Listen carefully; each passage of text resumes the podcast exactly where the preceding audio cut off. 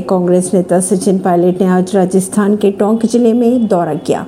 इस दौरान उन्होंने हैदराबाद में हुई सीडब्ल्यूसी की बैठक का ज़िक्र भी किया और टोंक ज़िले से चुनाव लड़ने को लेकर जवाब भी दिया। इतना ही नहीं, पायलट ने कांग्रेस में अनुशासनहीनता को लेकर भी अपनी प्रतिक्रिया दी।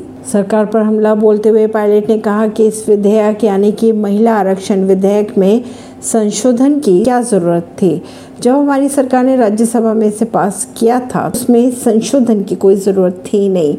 अब इसे भी 2026 में लागू किया जाएगा। पहले सर्वे होगा, फिर परिसीमन होगा, विधेयक लागू किया जाएगा। सचिन पायलट ने यह भी कहा कि राजस्थान में बीजेपी विपक्ष में पूरी तरह फेल रही और केंद्र में भाजपा सरकार के नौ साल का रिपोर्ट कार्ड की अगर बात की जाए और उनकी सरकार के रिपोर्ट कार्ड की बात की जाए तो जनता सब देख रही है। परवीन सिंह नई दिल्ली से।